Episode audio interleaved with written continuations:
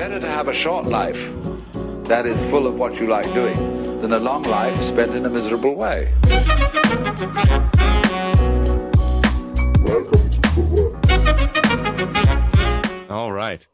So, Adrian, welcome to Footwork. Um, I mean, to give us to give us a start, or for the listeners, can you tell us where you're from, uh, where you are now, and what you're currently doing? All right, my name is Adrian. I'm uh, from Vienna, and uh, I'm a nutritional scientist, degreed at the University of Vienna.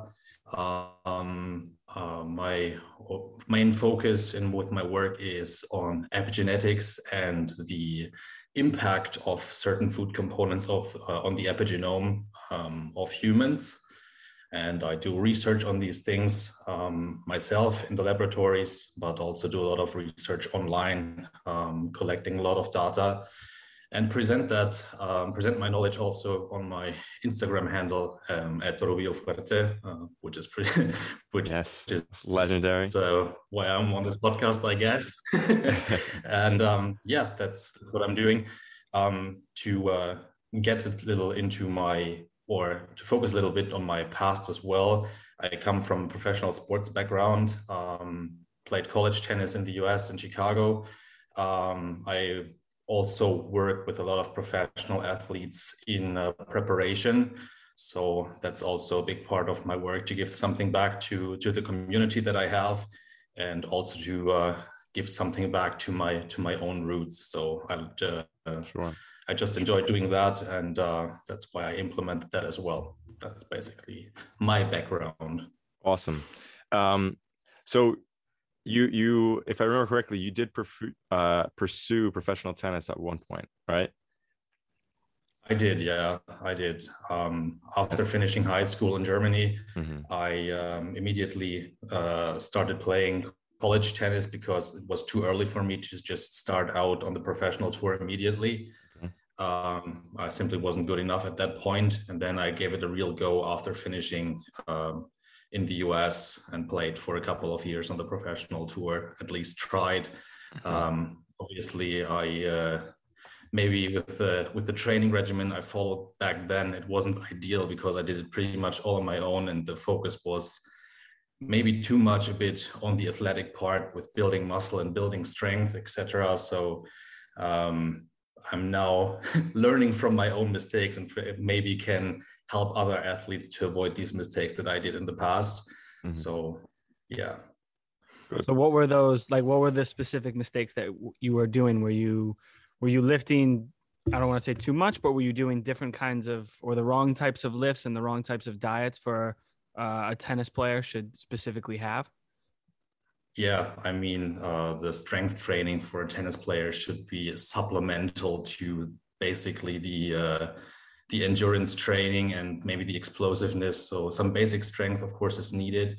But the way I did it, I thought that with my athleticism, I can basically overpower everybody and play a super aggressive style. Um, I so, bet you had a crazy serve, like super fast. Yeah, I was playing serve and volley and uh, chip and charge, which mm-hmm. is not the best idea if you're like most of the time playing on in Europe uh, on um, ITF tournaments clay. on clay, etc. So mm-hmm. that's probably not the not the ideal solution. sure, it was exciting to watch though. yeah, that's that's the good part. You know, it gave me a couple of uh, great deals with some sponsors, but that's that was the, the, the best part of it but uh, my ranking wasn't that ideal at the time so mm. right so how how did you transition into the path that you're on now i mean that's uh i mean you're deep into it uh, like you said you're getting you're working on your doctorate uh, at the, at the moment right yeah yeah, yeah. Um, so how did you transition from that into what you're doing now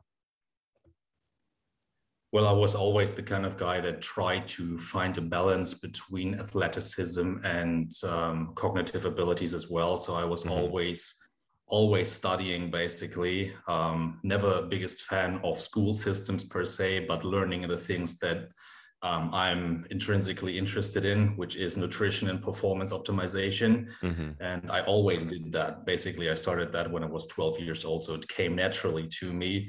And also during uh, my professional career, which wasn't that successful, but I um, always was uh, signed in at the university, uh, doing some courses at least. Even okay. Uh, even if I was traveling, I tried to learn and study on the mm-hmm. side, and um, yeah, that's that's how I did that. You know, after after uh, you know how do you say after acknowledging that I'm not going to make it to the into the top 100 on the ATP mm-hmm. tour, I gave it a more of a of a focus on on my degree, but mm-hmm. um still I was always uh, doing something at least to uh, mm-hmm.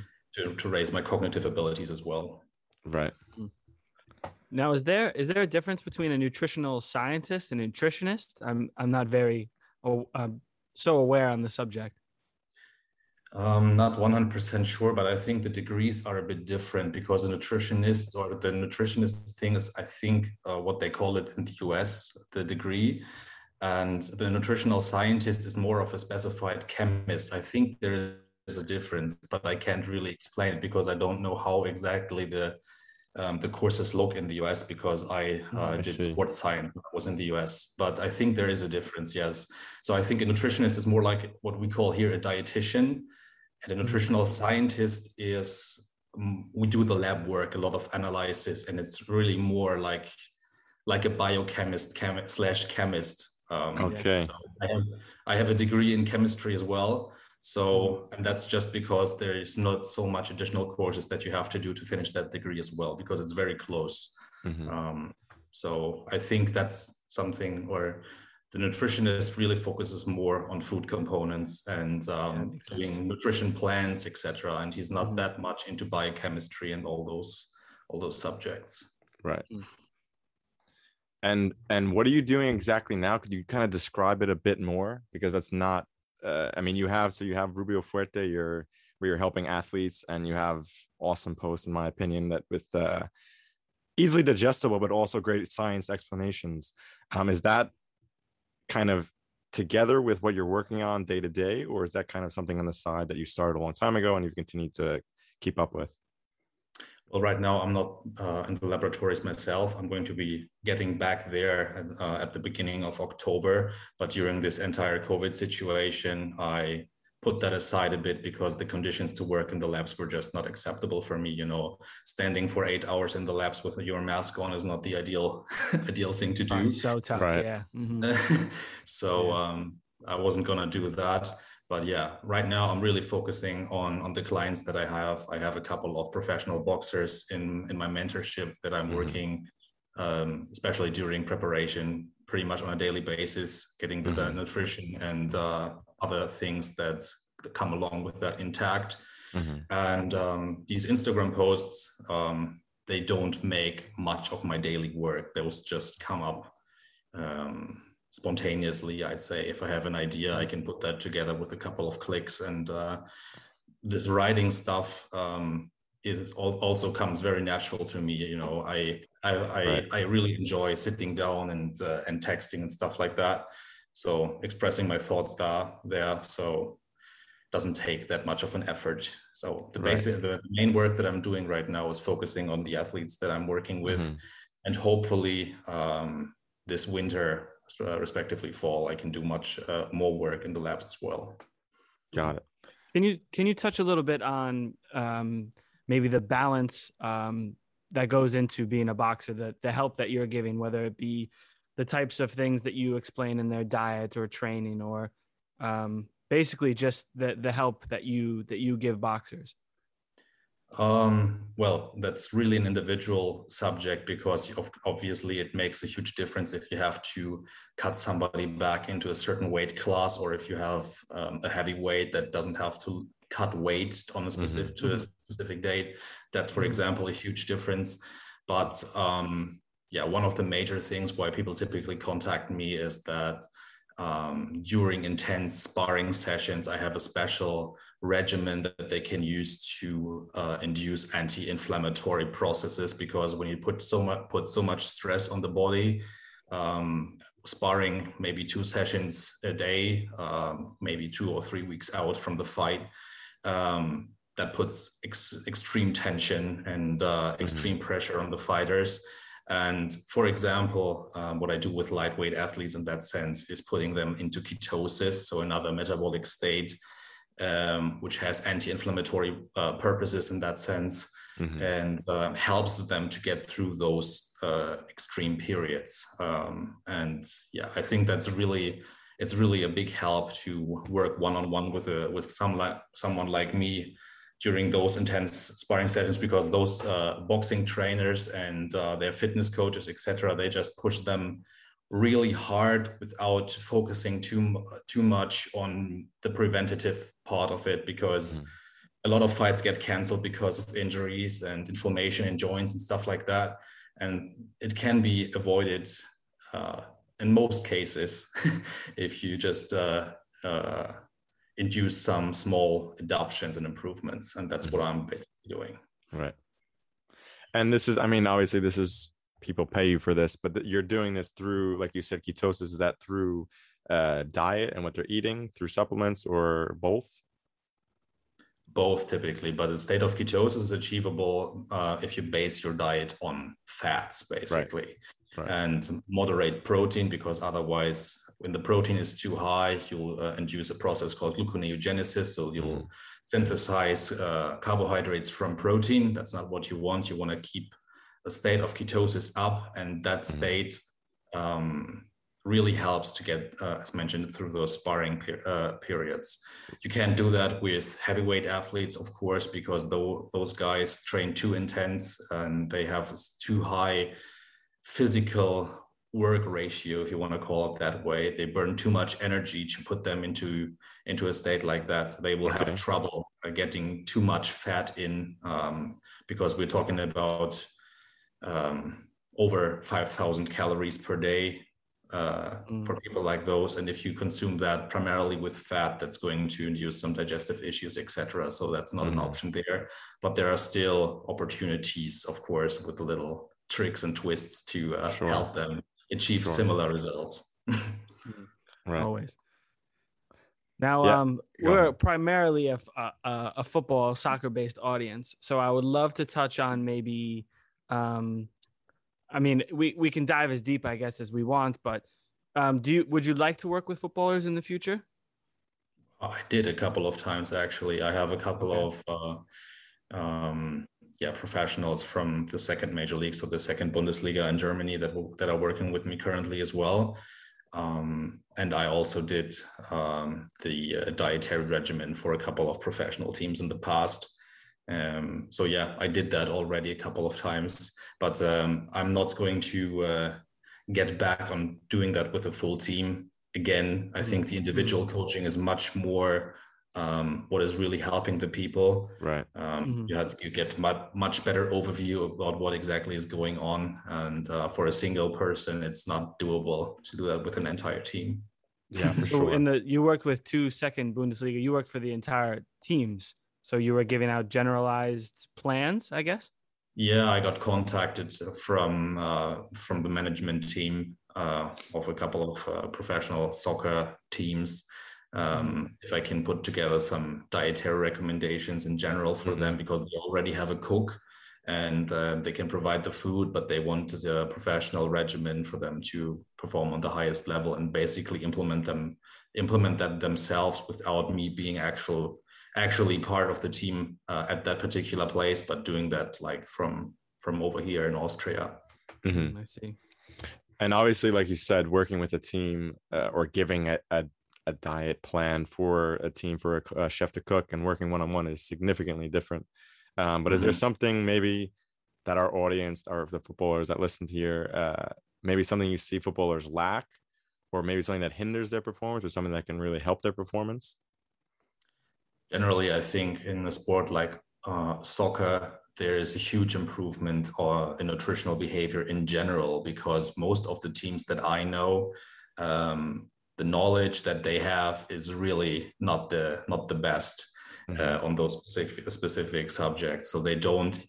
Uh, if I talk to professional soccer players, um, they they try to eat right for whatever that means for them, but it's not that they have a specific regimen like a professional bodybuilder or a professional boxer mm-hmm. would have in order to achieve a specific result. That's rarely the case. They um, and I mean meal timing and the specific optimization of certain uh, minerals and vitamins plays a huge role uh, for the ideal performance in a match for soccer players as well. And I think um, at least the elite professionals uh, should have uh, a private uh, nutritional scientist or dietitian or whatever to achieve the best possible results, which I think the absolute best they have it. I don't think that Cristiano Ronaldo is working without a dietitian in his team. Um, but, but yeah, uh, there's a lot of room for imp- for for improvement in general. I'd say. Mm-hmm. That's uh, I, I don't know exactly why that is. I mean, those teams typically have a cook, they typically have nutritionists, but still the the regimens that they do, it's it's really not ideal. Mm-hmm. Uh, from what I see. I mean, can you speak on that? What you see or what you've seen they do that you really think is not, you know, not beneficial for the players?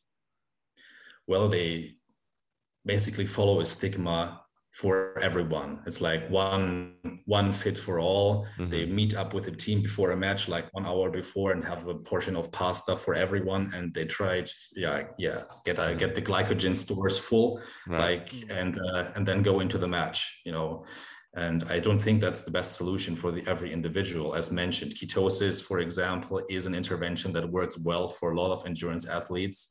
And they have they have the opportunities to test for mineral deficiencies. They have the opportunities to test for vitamin deficiencies.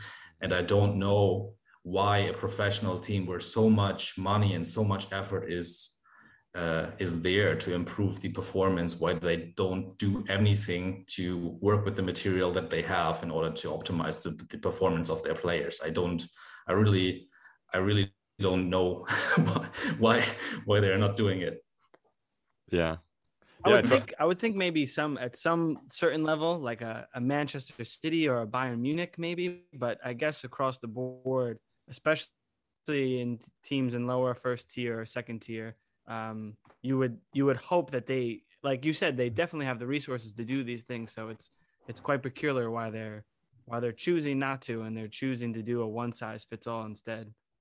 Yeah exactly. I mean uh, if i compare that for example to amateur bodybuilders i mean the the worst or, or not the worst but not not professional amateurs we're talking about amateurs here they stick to a very individual and very precise nutritional and dietary um, plan optimized with supplementation and also with um, yeah how do you yeah i don't know if we can talk honest here about peds and stuff like that but of course all also that is uh, is optimized for them. Mm-hmm. they and they don't have like any any regrets or shame to talk about these things. They they just optimize that ideally. And we're talking not about professional level. They don't have too much money but they know that this is yeah a vital subject a huge component mm-hmm. for mm-hmm. for their individual success if they want to reach the, the best performance that they can get and then on the other hand you have professional teams in the second uh, major league where already super high budgets are paid and they don't focus on these things um, and i think also to just be more efficient with what they're doing with like the cost and effect ratio there's just with minimal input there could be much more much more outcome yeah. the individual performance yeah. could be raised now I mean, I, I mean i would love to talk about it sean i'm sorry but he mentioned peds and i would love to to know more about um, maybe some knowledge you have in terms of what professional athletes are doing and and what are some of the things that they get away with on a regular basis i don't know if you know in in soccer terms if if there are certain supplements that the top level guys are all taking and then you, it kind of filters out? Or in any sports really where people are whether it's legal or you know really on that fine line or are getting away with using these types of performance enhancing drugs? Well obviously i won't uh, generalize that for everyone here but i know that these things are used in also in professional soccer uh, firsthand. So um, yeah it plays a huge role and during rehabilitation so after an injury also in soccer there is no uh, drug restrictions. So, and during that time, of course, that plays a huge role, especially when when you have someone with like severe knee injuries or stuff like that.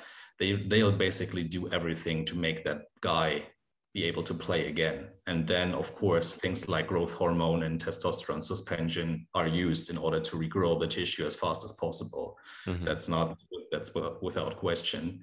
Um, but of course, in order to uh, induce or you know, you can think about it that way. If some guys have approximately 50 playing 50 matches per season, um, it's very unlikely that they're not using some sort of PED that raise uh, that raises their endurance levels.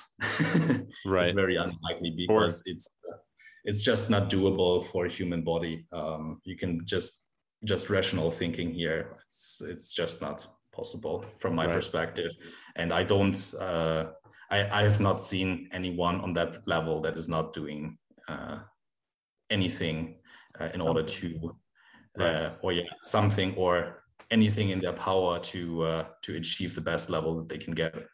Right. Especially in terms of recovery, it's not necessarily like you know bodybuilders using it, but it's more like you said, you're playing 50 games in a year sometimes you have three days rest in between i mean the body is not is not built to handle that um now what what are some specifics in terms of performance enhancing drugs that you know that people are using in the game i mean i know a few years ago there was a huge thing uh forgetting the steroid but it was like a horse steroid i'm forgetting the exact one but there was like a big bust uh, especially with a lot of south american players i know they caught them but I'm sure, like you said, hmm. in the English Premier League and the Bundesliga, I'm sure they're just finding the loopholes and using whatever is in that gray area, like Dylan said. Yeah, and of course, it really depends also if you talk about anabolic steroids, for example, it depends on which esters you're using and how long you can test for these things. Mm-hmm. You know, when you work with professionals and they know how long how the tests work it's pr- pretty easy to curve around um, the tests and uh, get away with it pretty easily and um, especially when you work with peptides which are out of the system pretty much uh, immediately after mm-hmm. the usage then uh, it's it's fairly easy. But as mentioned, you know, the the football the the football players use it for different purpose, mainly for recovery um, to be able to play again um, in, in, a shorter frequency, if you want to call it that way. Um, and obviously, things like um, growth hormone, for example, and certain peptides are used very often to just regenerate faster. Mm-hmm. Right. and then um, you have obviously things like erythropoietin, which would be a steroid in order to, to raise the uh, red blood cells, for example. It's a typical mm-hmm. steroid that is used in order to uh, raise endurance performance.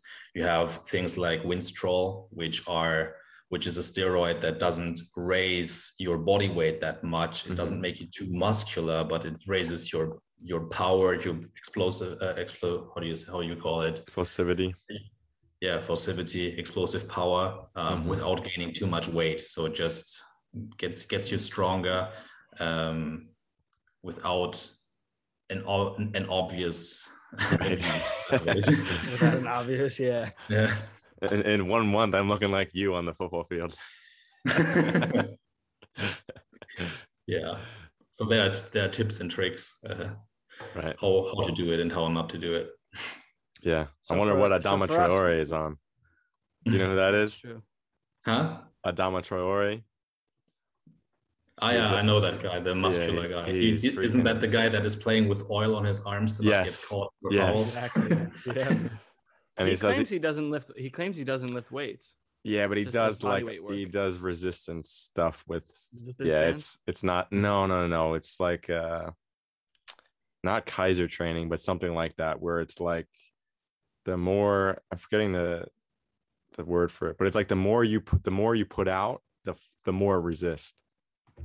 You're familiar with that, Adrian? It's like uh, I know there's one device where it's like a wheel, and it's almost mm-hmm. like a mm-hmm. deadlift. It hooks to your hips, and the mm-hmm. more you pull or you you push up, the harder it resists. Hmm. Not not exactly sure what you're the name of it, but anyway, I've I've seen him doing that. But either way, he's freaking jacked. and yeah, he's in shape. he, he's playing every week, so I don't know how he's not. He's gaining muscle. He's not losing it. That's for sure. Yeah, I think he appears very muscular on photos. He's he's. Uh, I don't think he's that heavy because then he would appear slow on the field. But I yeah. think he's very very jacked and very athletic. Obviously, very fast. I think the fastest footballer at the moment. yeah, he looks like he looks like a, a sprinter from the Olympics or something. Yeah, or running back. yeah, yeah, he does look like a running back, man. Give him the ball. um, yeah, I mean, so let's let's go in. I mean, maybe we talk about it's it's not it's so personalized, but what Dylan and I uh, eat or take. Um, but what are thoughts about uh, like something Dylan and I uh, consistently take? Uh, protein post workout, post training session. Um, personally, I take creatine uh, every day, five grams. Mm-hmm. Um, I've just heard or read things uh, about that helps with the immune system recovery. Um, ATP doesn't really in, in football it's that's so quick that's gone but i feel for more recovery um and the immune system that yeah for me that that's one of the main reasons that I, am sticking with creatine. And what, what are your thoughts on that? Well it makes a lot of sense. Creatine is just another phosphate that you have in your muscle cells. So it basically recovers at atp faster. Mm-hmm um, gives you gives you more energy potential so that definitely makes sense also for soccer players i mean you're mm-hmm. holding more weight in your body when you supplement creatine mm-hmm. because mm-hmm. it is hygroscopic so it's going to pull water into your muscle cells and uh, mm-hmm. make you more full more a more rounder look if so to mm-hmm. say but that definitely makes sense It's a supplement that works pretty much for every athlete and supplementing protein, of course, also makes sense. I mean, for a soccer player, I don't think the calorie intake is typically that high. So most of the protein can be covered with natural foods as well. But supplementing a high quality whey protein, like a uh, like an isolate or something mm-hmm. after workout, is that's perfectly usable as well. Mm-hmm. And then, yeah, other than that, I think for a soccer player, just um, a healthy diet basic, based on natural whole foods mm-hmm. um, with the right balance of what exactly works for the individual with proof of concept. So it's a bit try and error, trial and error if you right. work better on, on, high fat or high carbohydrates for endurance sports. Mm-hmm. Um, there's both. so it's uh, an individual question. Mm-hmm. But if you focus on the basics of, of a healthy nutrition, natural whole foods like uh, animal based protein with uh, medium with uh, medium fat content and some high quality carbohydrates, you'll be good to go. And then mm-hmm. adjusting that with the with the right supplementation, uh, because we always have to think about the fact that um, food quality is on a general decline. So the mineral and vitamin content, uh, content of the foods that we buy from the supermarket is constantly mm-hmm. decreasing. So the relevance of supplementation raises along with it. Mm-hmm. So especially when you have a high physical expenditure that comes uh, or gets gets super relevant. So right. uh, supplementation maybe could be adjusted with things like magnesium, vitamin K2, and mm-hmm. vitamin D, and and all those essentials. Especially when you're mm-hmm. referring to um, raising your immunity as well, with which makes sense with the protein. I mean the uh, the immune uh, system that we have bases on immune structures. So you need mm-hmm. protein for that, obviously. Mm-hmm.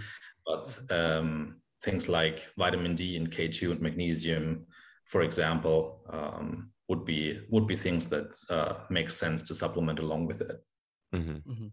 I think there's a common misconception amongst, I guess, maybe lower level athletes and even maybe higher level athletes the to get your carbs from rice or pastas, you know, very basic things. So can you can you tell us maybe why you you would feel that that's probably a major misconception and how you would change that for for athletes? Yeah, that's a bit of a controversial su- subject, um, but I don't think that um, pro- uh, any sort of processed carbohydrate should be the base of someone's diet. And we, when we talk about white rice, for example, or pasta, we're talking about a refined carbohydrate in flour or that white rice. Mm-hmm. And whenever you refine something and take away the micronutrients and vitamins basically of a food, and all that's left is the carbohydrates, you're going to deplete your metabolism of those uh, vitamins and minerals mm-hmm. because those carbohydrates don't metabolize themselves. Um, you need endogenous vitamins and minerals to to metabolize those and it just makes more sense to have that in your food already so going with whole foods um, so for example if you want to go for a carbohydrate dense foods nevertheless um, maybe brown rice or potatoes would be the better solution mm-hmm. um, if it has to be uh, high in carbohydrates um, still, you can use some or a bit of white rice right before a match, for example, because otherwise um, it's a bit conflicting with the high fiber content that you have in those um, other foods, mm-hmm. and you don't want to have a full stomach when you're going onto the, onto the pitch. Right. So, uh, um, right before a match, it might it might make sense to um, have some sort of uh, processed carbohydrate along with the right supplementation to rebalance mm-hmm. the potential um, micronutrient de- um, depleting effect. Um, but other than that, after a match or as a general basis of the diet, it makes sense to focus on the whole foods that are not processed. Right. That would be my recommendation in that sense. Yeah, right. that makes perfect sense. Um, another thing that I find just from looking at um, Rubio Fuerte is you've highlighted oils quite a few times. I think that's another thing that goes um, overlooked, even not necessarily in athletes. So, can you tell us maybe about which oils you would use, which ones you wouldn't, and why one would be so much better than the other? Yeah, sure. Um, first of all, when we talk about extraction of a fat from a certain food, we're talking about uh, a step of processing again. That's the first thing that we have to notice. Um, so, it's not ideal to consume extracted fats from my perspective. It's not ideal to to consume or base your diet on on on any form of processed food and uh, oils fit into that list. Now there's a huge difference between seed oils and what i call fruit oils. You need much more energy and much more pressure to extract uh, a fat from for example um, something like a sunflower seed compared to a fat that is not in the seed but in the fruit itself, like in an avocado or an olive. Mm-hmm. So that process of um, uh, of processing is not that severe like when you extract it from from the seed. The seed is the part of the plant that the plant doesn't want you to eat because that's for reproduction. And that's also why the anti nutrient and uh, phytotoxin density in those components is that high.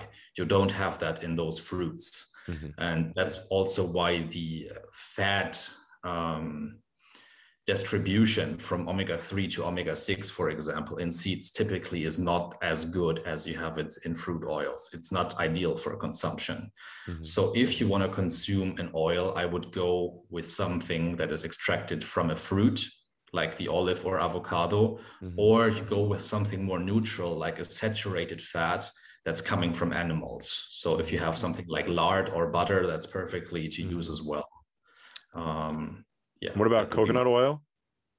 That fits into that list as well. Same thing, that's, right? That's that's a saturated fat as well. Yeah. Right. Right. Yeah, and also also uh, in terms of eating whole foods or processed foods in this case, processed foods are usually uh, filled with these seed oils, correct? which often is, yeah uh, it's easy to uh, it's easy to produce uh, refined carbohydrates and seed oils it's mm-hmm. not it's cheap and um, it also has a positive feedback loop in terms of its nutrient depleting effect so you can sell um, cheap foods and mm-hmm. upsell that with a costly um, inter- medical intervention afterwards, basically. Mm-hmm. That's right. healthcare one one. yeah, yeah, for sure. So, not the best option. I mean, those seed oils typically are omega six dominant. Mm-hmm. Um, so they're put, putting you uh, putting your balance of omega three uh, and omega six out of range. So the pro and anti-inflammatory processes in your body. You need inflammation to a certain degree um, to mm-hmm. fight infections, uh, for example. But if it's getting out of control and you get omega 6 dominant, it puts um, your arachidonic cycles uh, out of range. That's the process where uh, omega 3 and omega 6 uh, um, components are metabolized. And okay. once that happens, you get into a state of chronic inflammation with all sorts of negative effects that you don't want to have. So it really makes a lot of sense to uh, also, especially for soccer players or professional athletes as well, to get a good ratio of omega 3 to omega 6. So um, yeah also that's also a subject uh, with the supplementation so omega-3 supplementation can make uh, a lot of sense as well mm-hmm. Mm-hmm. yeah there's there's so i mean i i personally have been uh, very i mean i've spoken to you outside of the podcast that i'm very interested into nutrition but there's there's so much uh, there's always a, a million things and new science coming out um, yeah, I mean, I, I, we could dive deeper on that. Or what about something like, uh, I mean, caffeine and it's for it, obviously it's performance uh, enhancing effects, but as well as when you overuse caffeine, uh, the detriment it does to your body or has on your body. Well, um, caffeine is a stimulant, and mm-hmm. you can mm-hmm. use that to your advantage or your disadvantage, depending on the dosage and the frequency that you're using it, mm-hmm. um, it can make sense to use that punctual or how do you say to specific event to raise your right. performance along with other stimulants as well. So if you have something like uh, stack that with taurine and piperine, for example, right before a match, um, and get so another stack that with stack that with what? Taurine and piperine, for example. I don't know if piperine is the right English term, but that's pretty much an extract that you get from black pepper um, another stimulant component. Yeah. Mm-hmm. Um, and those have um, reinforcing effects. So if you combine those components, you can raise the effect without using one component in a super high dosage, which which is pretty much the onset for side effects. Right. That's also what also what typically induces the side effects uh, with with PEDs. If you have uh, the opportunity to combine certain components in low dosages to maximize their effect and uh, make an exponential effect by just using different components that play with each other, it makes a lot more sense than, for example, supplementing um, more caffeine. Um, that's typically not what you should do. But right. yeah, you can use that to your advantage um, if you use it right before a match as a stimulant, for example. Mm-hmm. But if you're depending on it just to uh, for your cognitive abilities right, and to wake up in the morning 12 gram uh, 12 cups of coffee per day that's probably that's uh, not going to be the best solution sure sure another thing uh Donald I want to speak about I mean we're both uh, definitely proponents of eating uh, animal proteins and whatnot and are aware of maybe a lot of not fake news but there's um, you know factory farming and stuff is not a good thing but there's also a lot of uh, fake or false information out there uh, putting a vegan diet um, is healthier than eating animal fats but then you have all this processed food in these diets. Um, what are your thoughts on that? Well generally i'm uh, not 100% against a vegan diet or a plant-based diet. I think mm-hmm. If you base your diet on natural whole foods um, mm-hmm. that's that's the basis of everything and if that's okay. animal based or plant based or somewhere in between isn't that much or or is a slight difference um, but that's that's pretty much the basis i right. i think the the sweet spot for like most of the population is somewhere in between so a combination of unprocessed whole animal based and unprocessed uh, plant-based foods. So mm-hmm. vegan diets have their place. For example, mm-hmm. um, for people with certain preconditions. Um, so certain cancer types obviously benefit from from a vegan diet, for example. And if you have someone with a phenylketonuria, which is an amino acid metabolization malfunction, um, there's almost no other option than a vegan diet in order to mm-hmm. have some sort of life quality left in that particular sense. So, right. um, vegan diets have their place, but this huge mainstream attack on animal based protein is, from my perspective, more an attempt to force people into artificial products from that are once again easy and uh, cheap to produce mm-hmm. and mm. yeah it's you know i don't know i don't want to go into this conspiracy thing too much and uh, and go too crazy with my yeah. claims here but um, i see uh, yeah n- very negative trend so yeah, yeah. Mm. I, I, can only agree with what you what you intended to say there. yeah, it's it's funny because when you I've just from personal experience talking to people who say that they've tried or they've gone vegan for the for a few weeks or they've tried to go vegan and they they always claim like I feel much better. And it just it seems to me it's because yeah you've increased your your vegetable fruit and natural foods consumption way up from from what you were. But now like you said you have these products like i don't know if you i don't know if it's just us based sean but there's i'm sure there's many oh, have it products here. throughout but um, one of the biggest ones in america is beyond meat. Have you ever heard yeah. of this? Yeah and you have here yeah. Okay so they have you have people like um, kevin hart promoting it and stuff and they promote it as healthy and a good alternative source. And i mean what would you say? What are what is actually in these kinds of things? And and why is that not a good um, source of or it's not even a source of but a good replacement for for protein uh, animal based protein foods? Well that that answer is pretty easy because when you talk about um, unprocessed whole foods those foods don't need an ingredient list right if you have a natural whole food mm. it consists of the meat it consists of the apple it consists of the spinach whatever it is but if you talk about the beyond meat, you can't produce that without a chemist like myself in order to get those components with the right bliss point and the right uh, consistency in order to make that consumable for people. It's an ultra processed food bunched together of all the trash that you can think of to achieve the consistency and consider and yeah it's it's not a it's not a good product. Um, and that's the that's the really bad thing. I think that's also what induces a lot of confront, confrontation between this animal based and plant based community because the plant based itself is not the problem but products like beyond meat those are the problem. You don't want to have that in your diet. It's not better than the ultra processed cheeseburger that is in uh, that you can get in the supermarket as well mm-hmm. uh, whenever something has a suit needs like uh, I don't know, a long list of ingredients right. where most of the population can't even pronounce what is uh, what is on that list and never have heard of it, um, then it's an indicator of something weird going on. So hmm. it's a nice way to put it.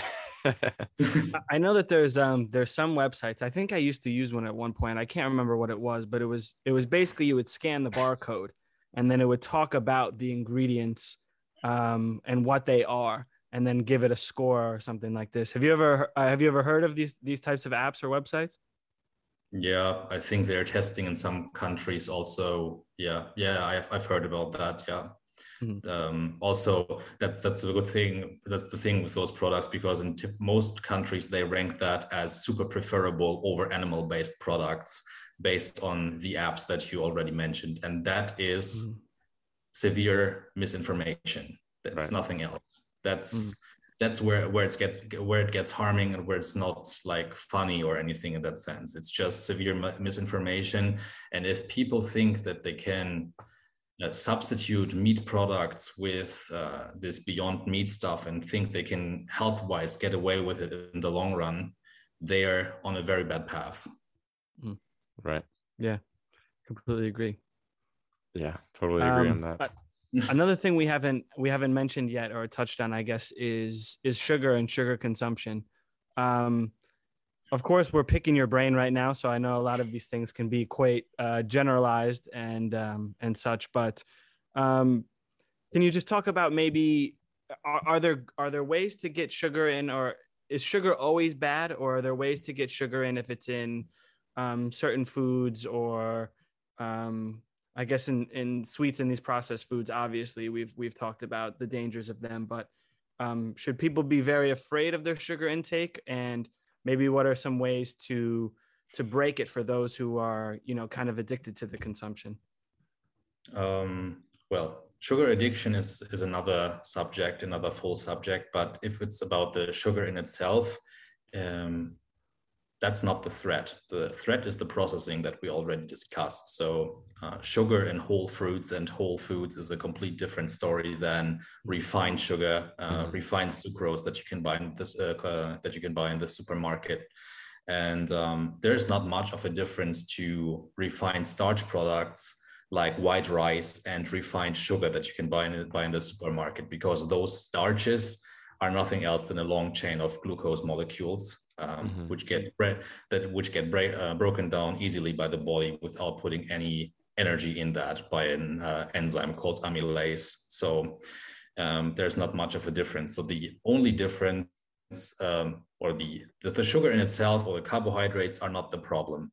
Um, how many you need or if you should consume carbohydrates depends on your individual purpose and what you're trying to do um, what we have to keep in mind is that carbohydrates are a non-essential macronutrient. So mm-hmm. you can live without um, alimentary consumption of carbohydrates. That's mm-hmm. what uh, non-essential means. Right. Essential means that you have to alimentary consume a food component in order to keep up all body functions. And that's not the case with uh, carbohydrates because we already talked about gluconeogenesis. You can generate carbohydrates from, for example, protein. Um, but that doesn't make carbohydrates or sugar in them in itself a bad thing. Um, it depends on the context. And um, I'm not arguing against whole fruits or whole vegetables at all. Um, what is another subject, what you already mentioned, is sugar addiction. So if someone mm-hmm. is um, trying to recover or break the frame of sugar addiction, it can make sense to cut out fruits and starchy products as well over a certain period of time to just not trigger back the old, back the old uh, behavior because right. what those people are addicted to is not the sugar but a dopamine response in their brain and you can trigger that response um, with uh, sugars from fruit for example as well and then the fruit will trigger back the old behavior of uh, cravings for certain sweets so right. it can make sense to cut those out uh, over over a shorter period of time, but not for the vast or not, or not in general. Fruit and vegetables have a place in human nutrition, that's for sure. Right, right.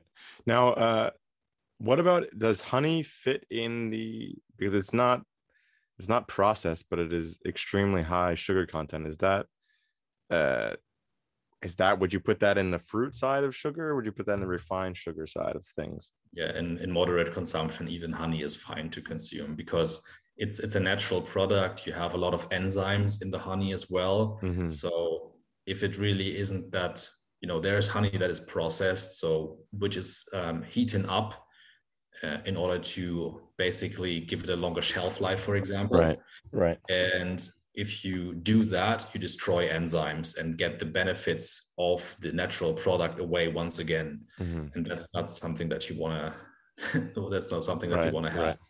But the natural honey is perfectly fine. Yeah. I luckily have a bee guy. Uh, a natural, is it the same with a, a natural uh, maple syrup as well?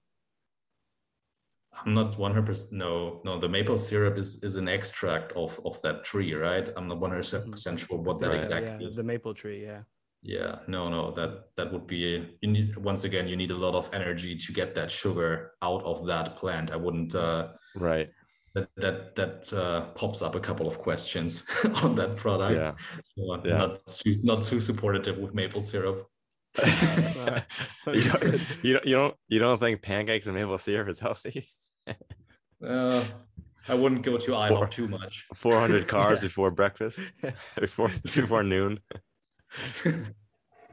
um, yeah, another skip that. Yeah, yeah. Shout out all Americans. Um, another, uh, another. I mean, I'm sure you're familiar with Dr. Rhonda Patrick. She's kind of.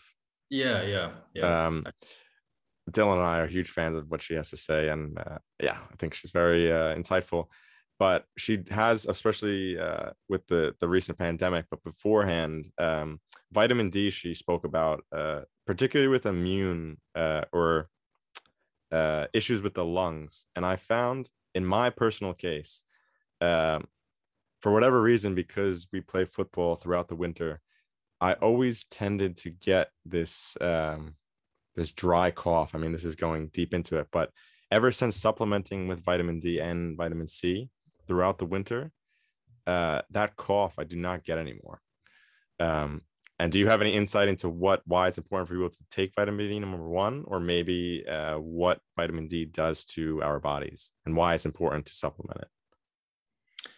Um, well, first of all, vitamin D is not really a vitamin. It's uh, from its structure, it's more a hormone. It's an androgen, okay. basically, uh, or a steroid, better to say, not an androgen. It's a steroid. Mm-hmm. So it's based on cholesterol. Um, and you synthesize that mainly uh, by exposing yourself to sunlight from right. cholesterol.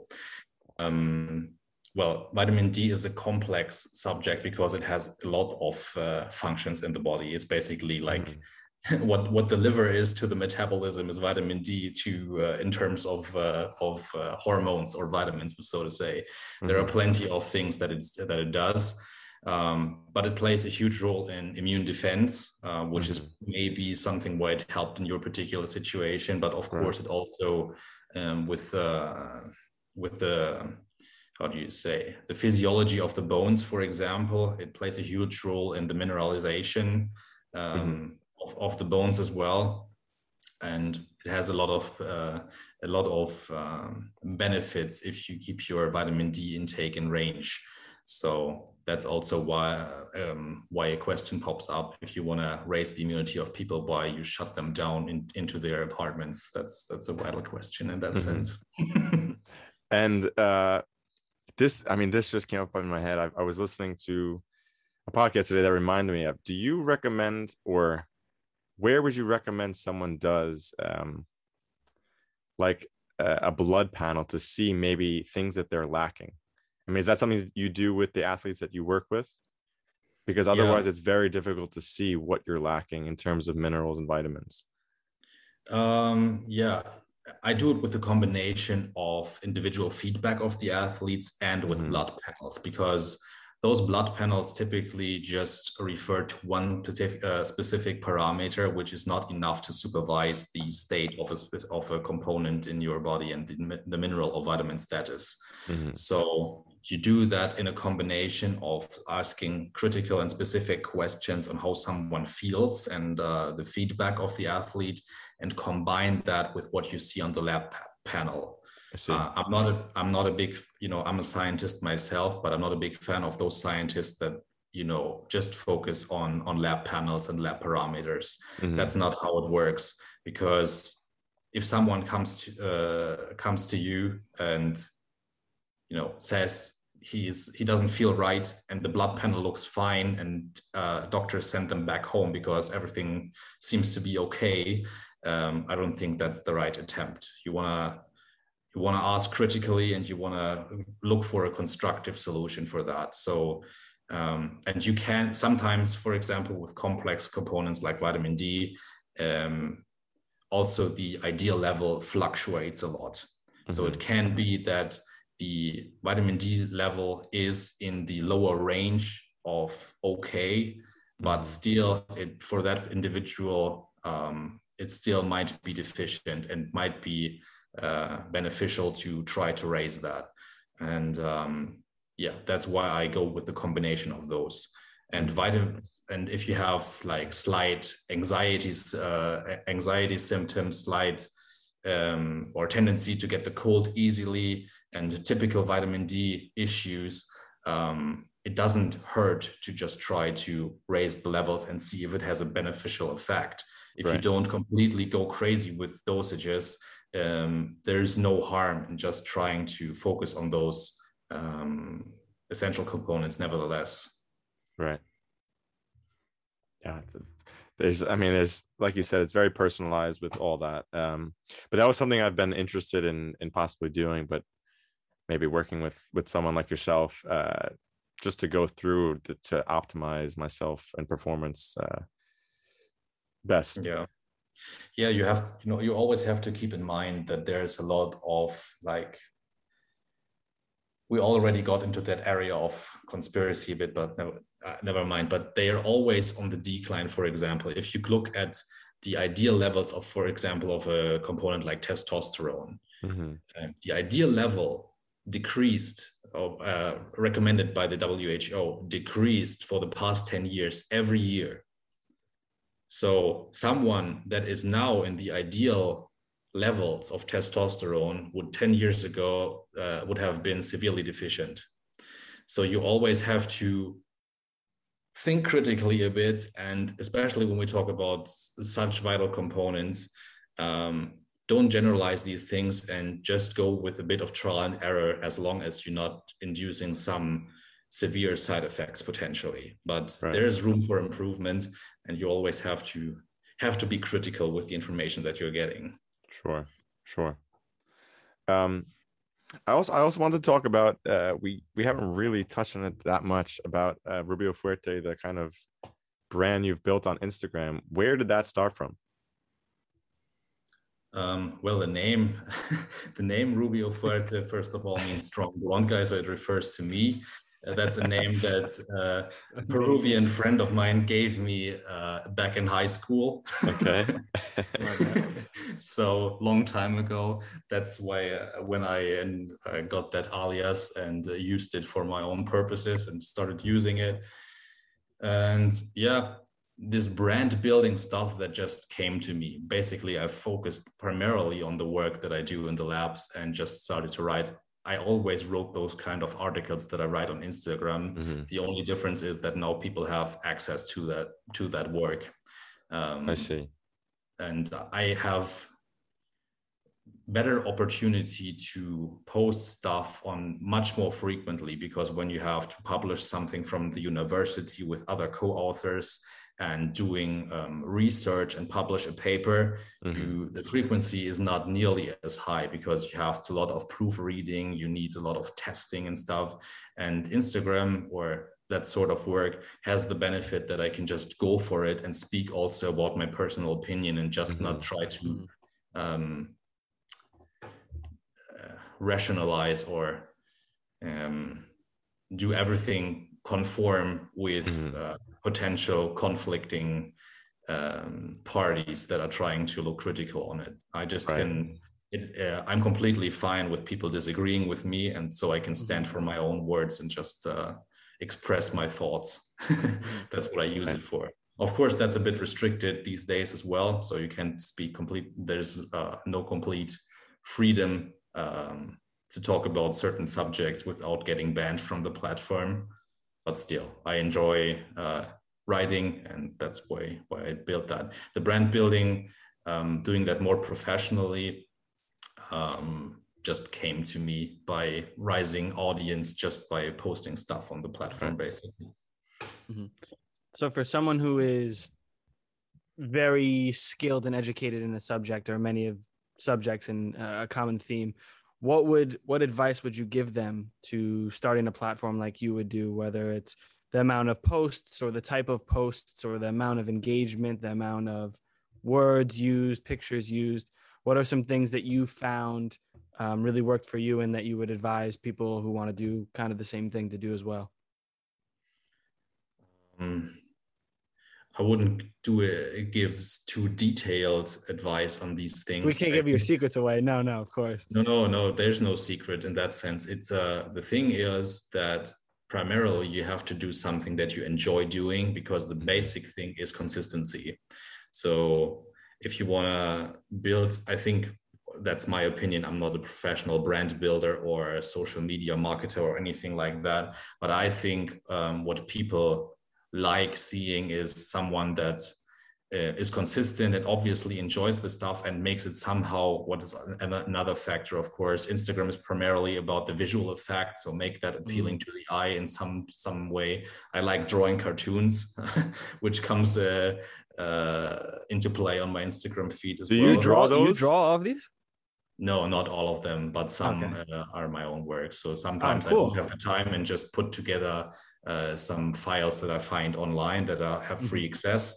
and mm-hmm. sometimes i uh, draw stuff on my own when i have i do that like in a meditative way so to say um, right right yeah no yeah. that's cool that's really cool yeah so i think the consistency is the is the main thing right and yeah I, you know i'm not a marketer in that sense so i can't give specific information on sure. how you build a brand in a specific niche but i think uh, contacting people in a specific niche on a platform like instagram is not that hard as well so mm-hmm. people if you have like a subject like medicine nutrition or f- soccer it's not too hard to find the audience on a platform mm-hmm. like instagram right so if you have the time to put the work in that, um, interacting with these people is pretty easy on a platform like that. And then once again, it's about consistency. You can't expect to build up a brand within a week. So if you're not planning on, um, yeah, doing that for the next couple of years, I don't think there's a point. There's a huge point of starting it. Um, anyways, right. it mm-hmm. just doesn't. It, it won't work that way. Right. It's a, great it's a long. It's a long process. Um, yeah. So here at Footwork, we always talk about making your own path. I mean, that's what this podcast is is about. Uh, people that kind of made their own unique path, whether that's in soccer or outside of football, like yourself. Um, and what does make your own path mean to you? Mm, well, pretty much what I was already talking yeah. about. I enjoy everything that I do. I I come from a, a professional sports background. I still train basically like uh, like a professional. I try to still do that. I just enjoy these things and i enjoy the drawing. I enjoy uh, at some point um, when i have the the free access to the labs and don't get too restrictive by certain interventions. I like being in the labs and i enjoy when people uh, get better and improve their performance based on my work um, that's the best feedback that I can get that I can get. And um, when I have people fighting for championships, or if I have um, yeah people that get from the second major league to the first major league and signing their first contract in the, uh, in the on the highest level, and they come back to me and say that's all that's also um, related to you and your expertise. That's the best feedback. So that what's that's what's driving me forward. Right. Love that. I love that. Um, so yeah, anything else, still? I mean, that's I think no, I loved it. I feel like we just picked his brain, so um, I, yeah. I, am sorry in a way. No, well, that's perfectly fine. And, you know, just uh, jumping from one subject to the other a bit, but that's perfectly yeah, fine. A, a little, just, a little uh, bit of everything. exactly. All good portfolio. yeah. Um, and where can people contact you if they're interested in working with you? Um, well, or how can people contact you? The the easiest way is to uh, go onto my Instagram handle at Rubio Fuerte. I don't have uh, like free spots for professional athletes in the moment because mm-hmm. I'm completely full with that. Mm-hmm. But um, like one-on-one consultations uh, to give something back to the audience is always possible. You mm-hmm. can apply by just sending me a direct message um, on Instagram, for example, and then um, there is the option of working together with me in a session. That's always possible. Right, right. Awesome. Amazing. So until next time, keep moving forward, keep learning, make it your own path. there you go. Love Appreciate it. Thank Amazing. you, Rubio Fuerte. Thank you so much. Muchas gracias. Yeah, my pleasure. Thank you, guys. Footwork is sponsored by ourselves. Also, Kong Fitness and Merchant Designs, baby. Follow us on Instagram at footwork underscore podcast. Twitter is at footwork podcast. YouTube and Facebook, just check out footwork podcast, search it. Email us if you need anything, any questions at footworkpodcast at gmail.com. And remember, plug, plug, pass.